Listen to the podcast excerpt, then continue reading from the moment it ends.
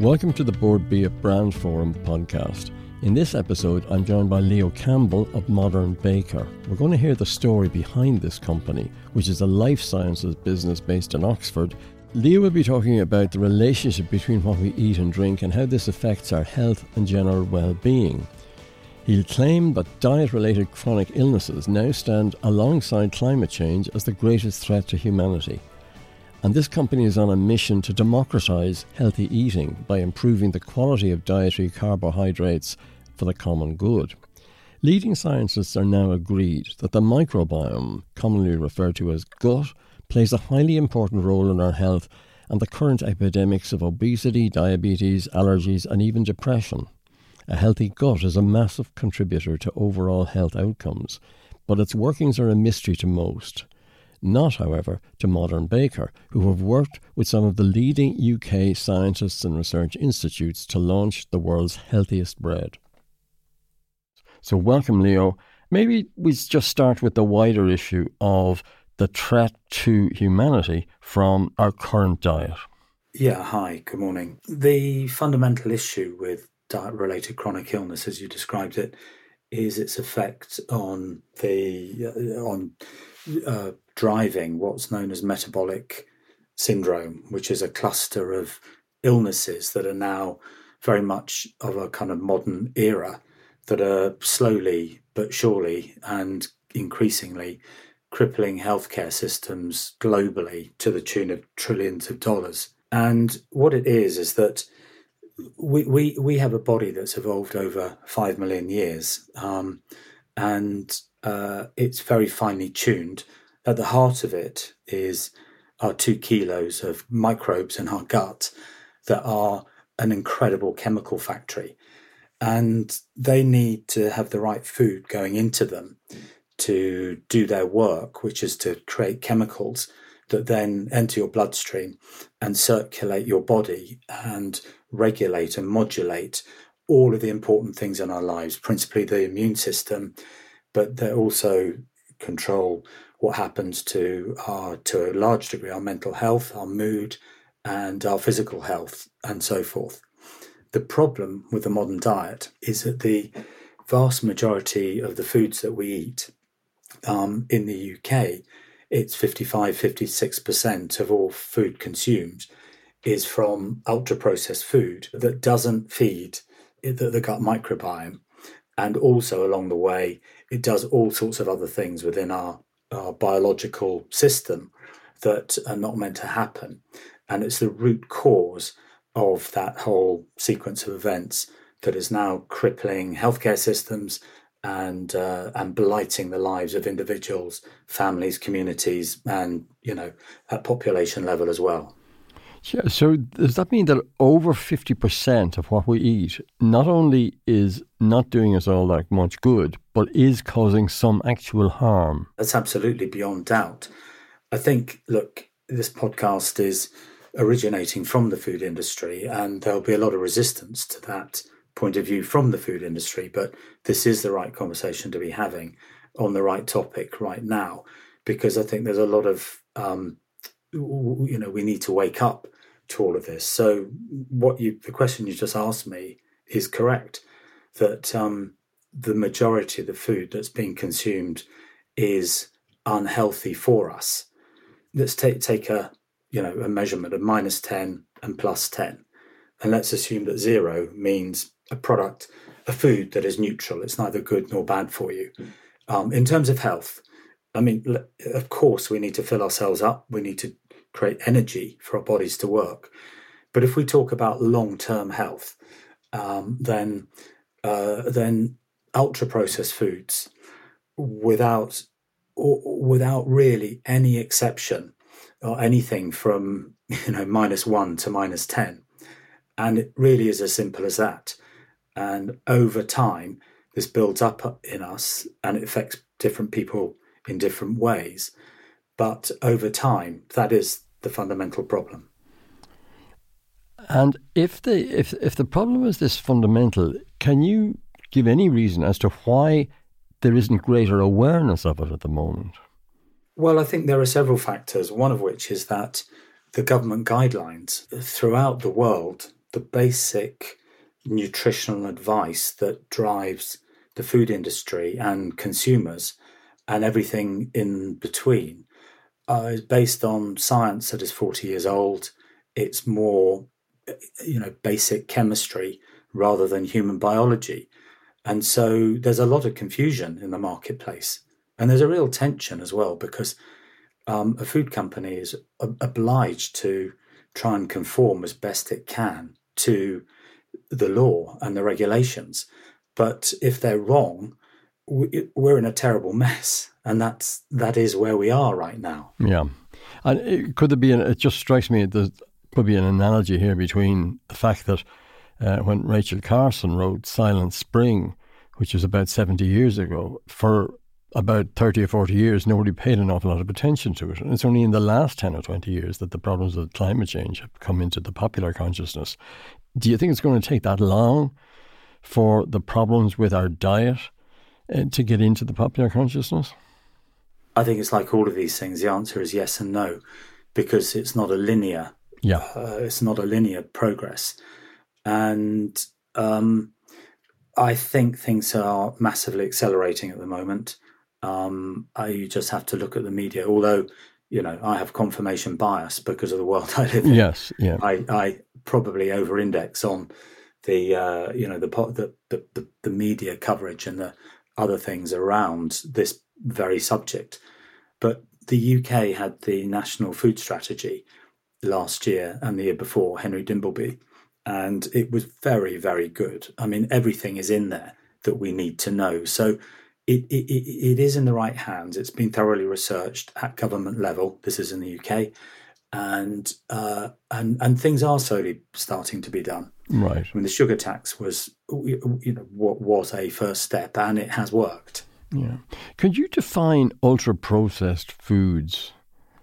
Yeah. Again, this is something that the food industry will probably, uh, you know, try and uh, suggest isn't a definition, but the the term ultra processed food is based on um, uh, some, and it is now widely accepted within the scientific community uh, that there are four stages of food. You know, there are primary ingredients, and then there are sort of mildly processed ingredients.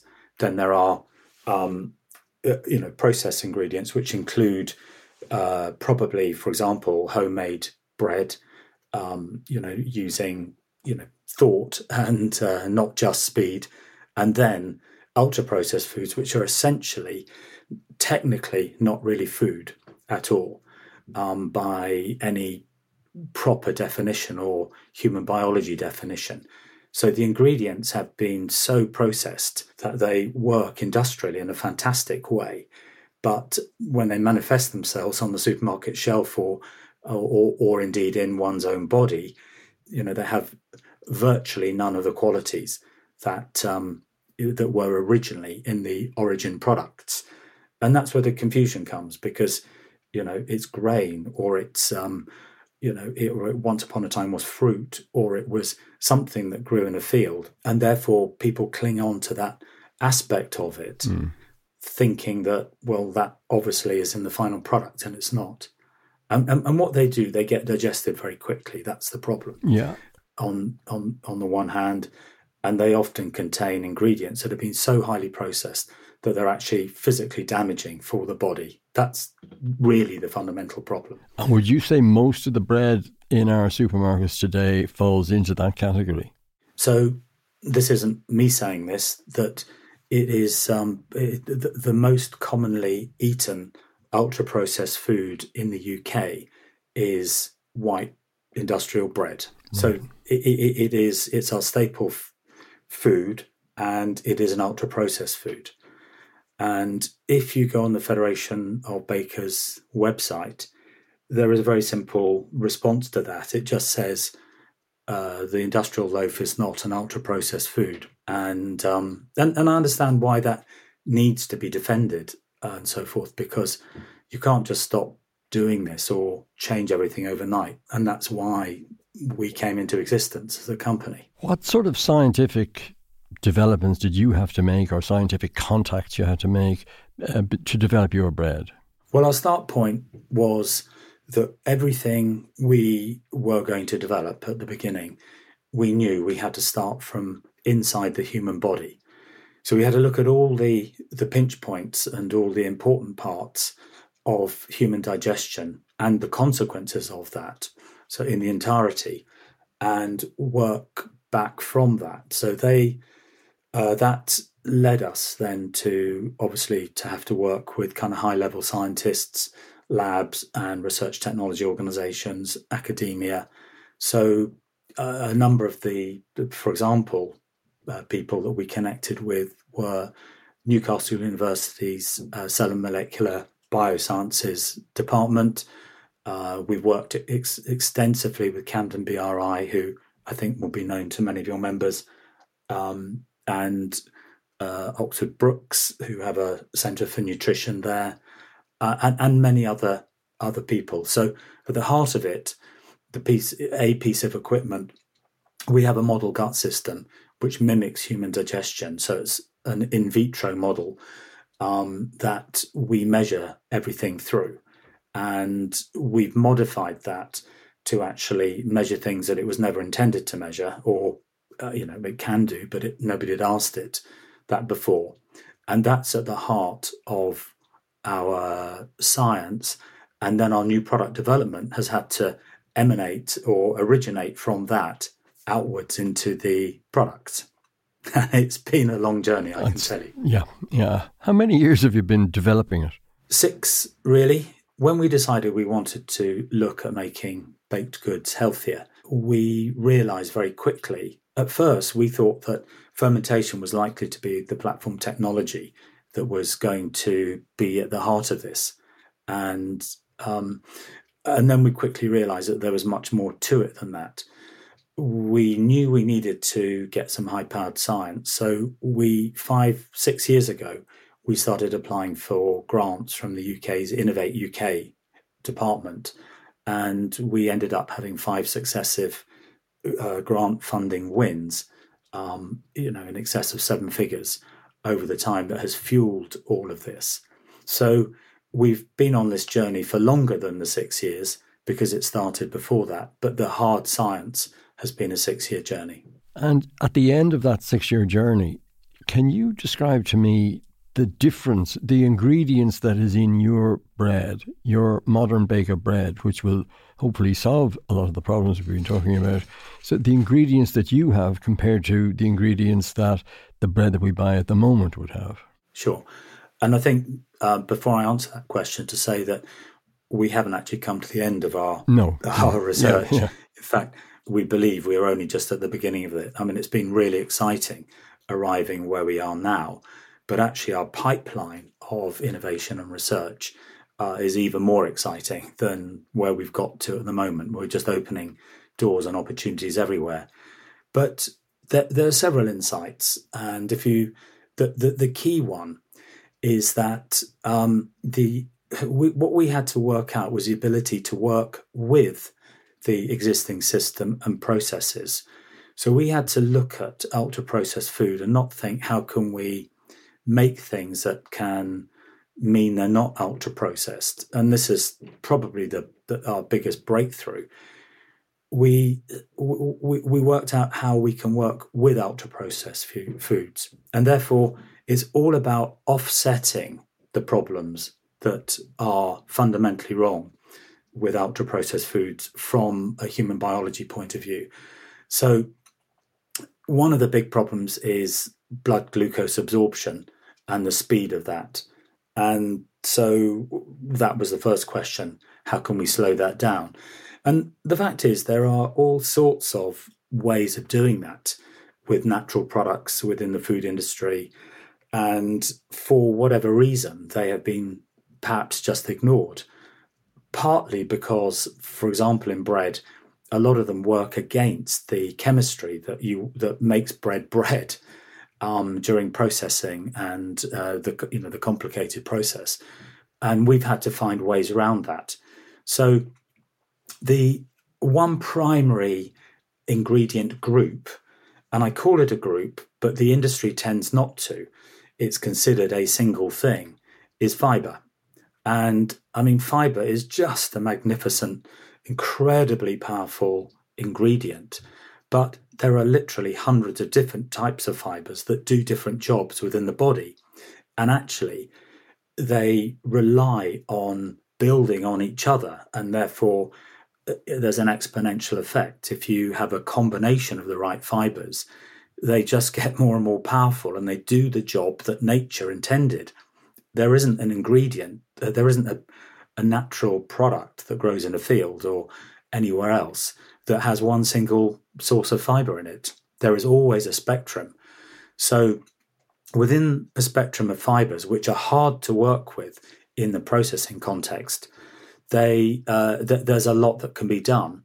Firstly, on the blood glucose absorption, uh, the speed of absorption, which, and of course, in a way, that's a proxy metric because although it, it's really important and our products they blunt that spike and it's a characteristic of ultra processed foods that they they they are very spiky and uh, and that's what stresses the um, uh, your insulin production in the body which is what then leads on to it, it gets exhausted the production mechanism and that is the beginning of type 2 diabetes and ultimately what type 2 diabetes is all based on is just these surges of insulin.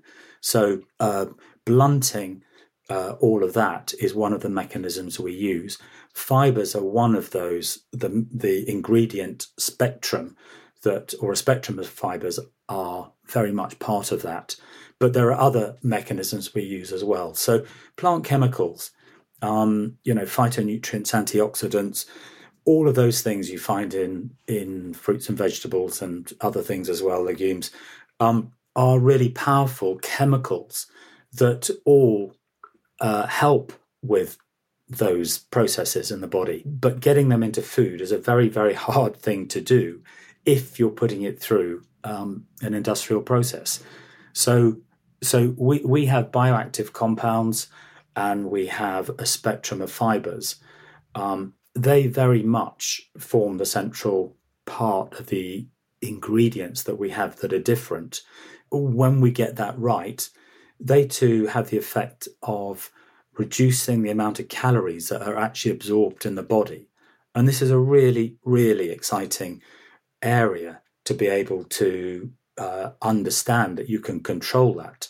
So you might consume 100 calories, but only 80 or 70 might actually be going to your body. And the brilliant thing about that is that the ones that don't, which will be the the fibers and the things that get uh, are don't make uh, the early stage of digestion end up as in in your large intestine where your gut microbiome is.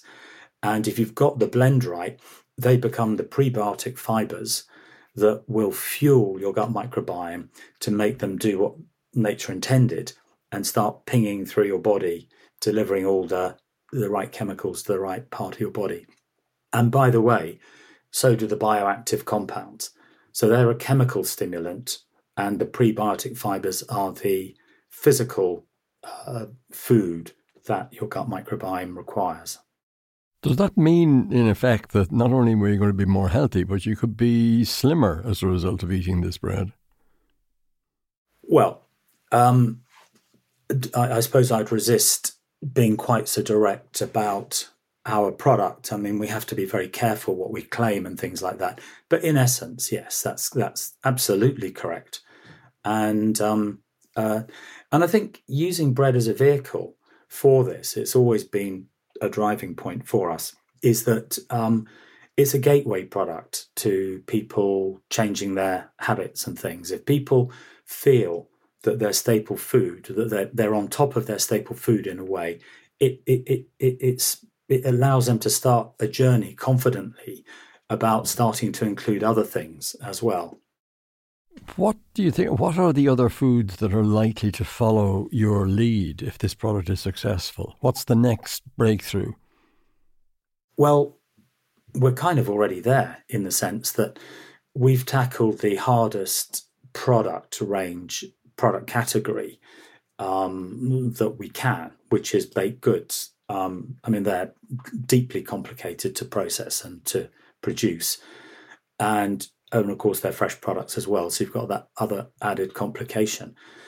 What essentially what we're talking about? We're talking about bread here, but it's actually what we have developed is about carbohydrate rich ultra processed foods so that it's about dealing with the carbohydrates um, or the carbohydrate element of ultra processed foods and so that is applicable across many other food categories obviously not just bread so pasta there's a whole breakfast yeah. um, and we can we, we we've developed um, what we call uh, a, a, you know an alternative carbohydrate food systems model.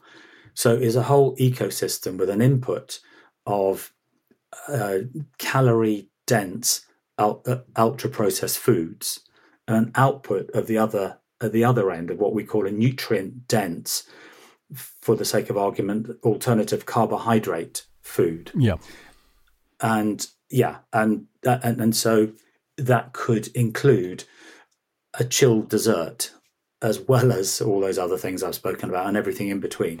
I suspect there's two issues that might come into people's minds when they hear you talking about these foods. One is what are they going to taste like? How will the taste of your bread differ or will it differ from the bread that they're used to? Well, I mean, so we have an R and D site, and we have had to do thousands and thousands of trials and tests yeah. of different ingredients. I mean, that's the other complexity to all of this is that there are some easy solutions, but they don't work in terms of taste or processing or things like that. And just over time, we have worked on it. And uh, I mean, all of our products and the new range we're about to launch um, have all been through taste panels and so forth, and people love them. Right. So it's been a lot of hard work to make sure that they the taste profile is it, it can't just be as good as it has to be better than the status quo. But your research among ordinary consumers testing it would suggest that you can achieve a taste that's at least as good and perhaps even better. The, a- absolutely, yeah. and, and one of the key groups that we test with is uh, children, right? And um, you know because they, uh, you know, for whatever reason, are are very good subjects on this. The, I think the second worry that would come into people's minds is what's it going to cost? How much more, if it's going to be more, how much more expensive would it be than the bread that they're normally used to buying? Yeah, again, a major, you know, without a proper commercial platform for all of this. That it's just it's just another good idea. And so that's the other thing we've had to do is about scalability.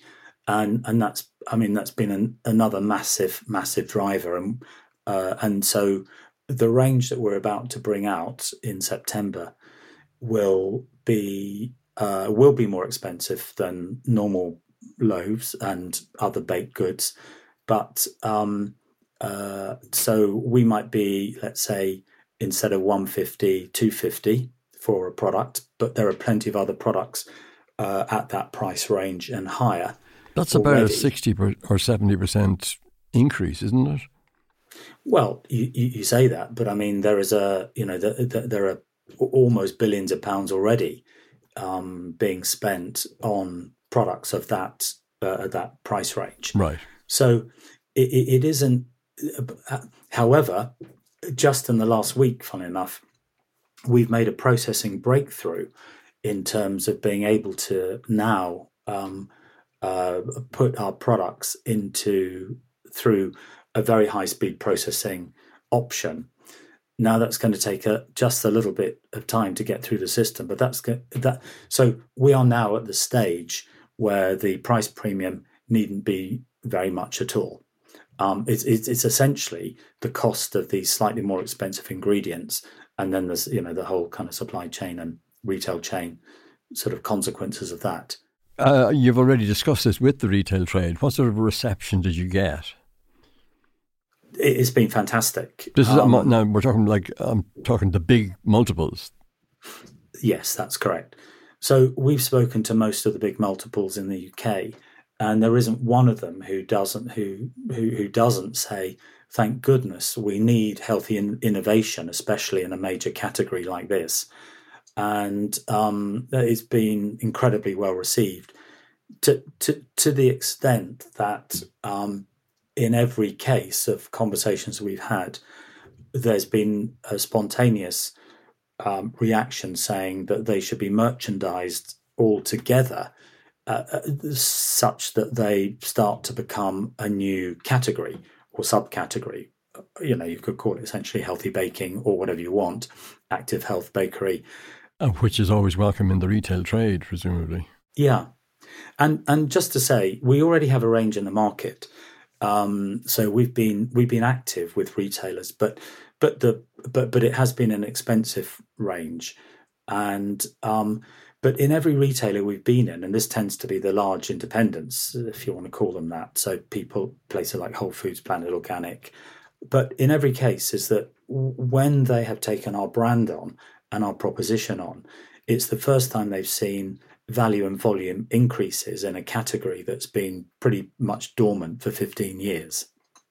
Mm. And what they attribute that to is this this whole area. So if we just take bread as a category as a whole, um, many, many, many families have a kind of slightly ambiguous relationship with it. They want to modify their eating habits because they have reservations about feeding their families bread sorry to say that, but that's true. But they don't know what to do, so they carry on doing it. But when they're offered a solution, they they leap at it and it completely changes their attitude towards it. And they feel comfortable with a category again that they previously weren't. And that is why the value and volume have grown. And and it's all of those attributes we now want to move into mainstream retail. And does that suggest that the population are beginning to realise some of the problems with the foods that they're they're eating at the moment, uh, but are not sure what alternatives they can they, they can provide? Yeah, when we talk to the retailers, um, there is this. We never thought this would come up, or and, and quite so starkly, but every single one of them actively complains about the lack of innovation coming from our category. Sorry, and, Leo, when you say our category, you mean bread as opposed to just food in general, or is yeah. it food in general? Well, it is wider than uh, than bread, but specifically, we uh, the the buyers and category people are pretty open about the fact that there is little innovation coming from the industry, and I think the industry is in denial of that because they feel that they're really innovative, but they're not. And the one thing that the retailers are really looking for are health uh, or, or healthier alternatives. I mean, everybody is, you know, from government, the retailers, you know, the planet needs it as well. The healthcare system needs it, individuals need it. And there is precious little coming through from the uh, the food industry, is what we're being told. And it's also our uh, experience as well as we get more and more into this. Do you think COVID 19 has heightened the public's awareness of the relationship between what they're eating and health in general? Yeah, it's interesting. There's one uh, category director of one of the retailers um, that, that said that so the you know the kind of key stage one messaging that is required to communicate uh, a product or any product really, um, that the, the, metrics that consumers walking into the supermarkets were really familiar with with were five a day and calories. But since COVID, there's a new word that's kind of appeared on everybody's lips, and it's what they call immunity. So yes, it has. The, the big, big issue here, and I have personal experience of it. Uh, the the not myself, but uh, is the growth in uh, Alzheimer's and dementia and related those related illnesses. Is yeah. that anything to do with diet? I suspect it is, but is there any? It, it, it absolutely is. The modern lifestyle diet, and let's you know, take it just back to ultra processed foods, is, um, I mean, the, the, the consequences of it are just uh, astonishing. So there's a phrase called diabesity, which actually isn't isn't a bad one. It's no, used in medical terms good, in America yeah. actually because it it's less pejorative than using the word obesity. Yeah. Obesity is merely a symptom, it's not a cause. Um, so we hate using that phrase for a number of reasons. But metabolic illness is fundamentally about, I mean, people call it obesity, diabetes, cardiovascular, blood pressure issues, all of that. But then there are all these secondary issues. And the phrase we often say is just in the A's there's anxiety, asthma, Alzheimer's, and arthritis. You know, they are all directly linked. And that's just some of the A's, let alone all the, you know, the rest of the alphabet. Right. Um, and if you can, and, and it comes down as more than anything else. So the Hadza tribe in Tanzania, who are you know a tribal community that is pretty much unchanged. They consume 100 grams of fiber a day, and it is a, a massive spectrum of different fibers, and they change during the year. Um, in the UK, there are many, many cohorts of people who barely barely 10 grams of fiber, and they'll all be from one source, from wheat fiber, and they will be uh, that'll be insoluble fiber that doesn't talk to your gut microbiome. Just right. can you just go through that? The metabolic thing is obesity, diabetes. What do you call that? Metabolic what? Um, metabolic syndrome. All right. Or metabolic illness, and it's a cluster of non-communicable diseases, and they're all on the rise, and they are generally classified as obesity, type two diabetes, cardiovascular, and uh, all the blood pressure syndromes. These are things that are seemingly completely unconnected. And the problem is, if you go to a doctor, uh, they'll send you to a specialist about your arthritis. Mm. What there aren't any are, you know, are digestive system doctors, really. Well, it's an issue across all of society. that lack of generalists and too much specialization is a function of the digital age, I think. And in medicine, it's a really fundamental thing. I mean, I think everybody's heard the stat that you know, a medical student sometimes only gets as much, you know, not much more than half an hour about nutrition right. in their training. Yeah. And and then there's a whole thing about the, you know, the pharmaceutical industry. You know, they're, all they're interested in is the symptoms, not the causes, because there's no money in in broccoli or bread. Um, so, and and and that's the problem. Yeah. So if everybody ate 10 more grams of fiber a day, but not wheat fiber, but, you know, decent fiber, you could probably model that very quickly and easily, uh, you know, a 10 year effect on the NHS, and it would run into probably literally billions, you know. Yeah, yeah. Just, just as simple as that. Yeah. And therefore, you know, th- this is all going to help the development of foods like yours. When are we likely to see it in mass distribution? We we're gearing up for a September launch with a UK retailer for three products, and it'll be a loaf, a bagel, and rolls. Are you planning a big uh, marketing communications launch? Um, yes, I think we will be utilizing mainly. Uh, my background is marketing, so it will be what what I call uh, non-paid for media. So it'll be mainly a PR push because we think there's such a good story behind this type of product launch that we will be able to harness kind of mainstream media sources to carry this. And presumably social media and all the, yeah. all the social platforms. That's right, and uh, and in store and everything like that. But um, but but really and truly, uh, everything we've done with our brand so far and everything we've observed, um, we've worked very hard on the branding and the messaging and the core messaging and the secondary messaging and the look, everything like that. We're very confident, and it well, we know it that when consumers see the product and the brand and the communications, they understand immediately that someone's now kind of fixed the problem, and they get that. They don't need a thousand details and flashes on pack uh, hinting at this and that and the other. They get it. And it's about really, really simple communication. And will the pack be different than normal packs? Have you got pack designs already?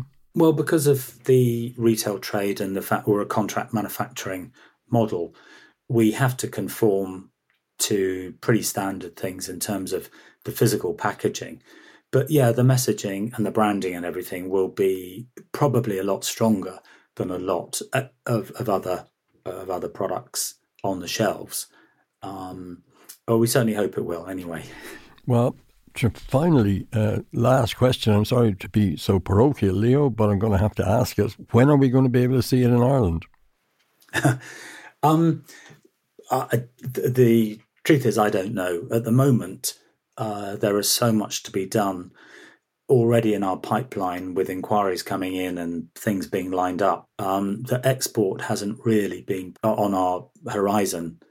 However, we're just going through another fundraising round. Uh, you know, we're a food tech business, so our ability to to raise funds is probably different to most food companies. And within that, we will be talking about export and and we have connections with with Ireland already, and we like Ireland, and uh, it's an important place. So we will be on that in due course.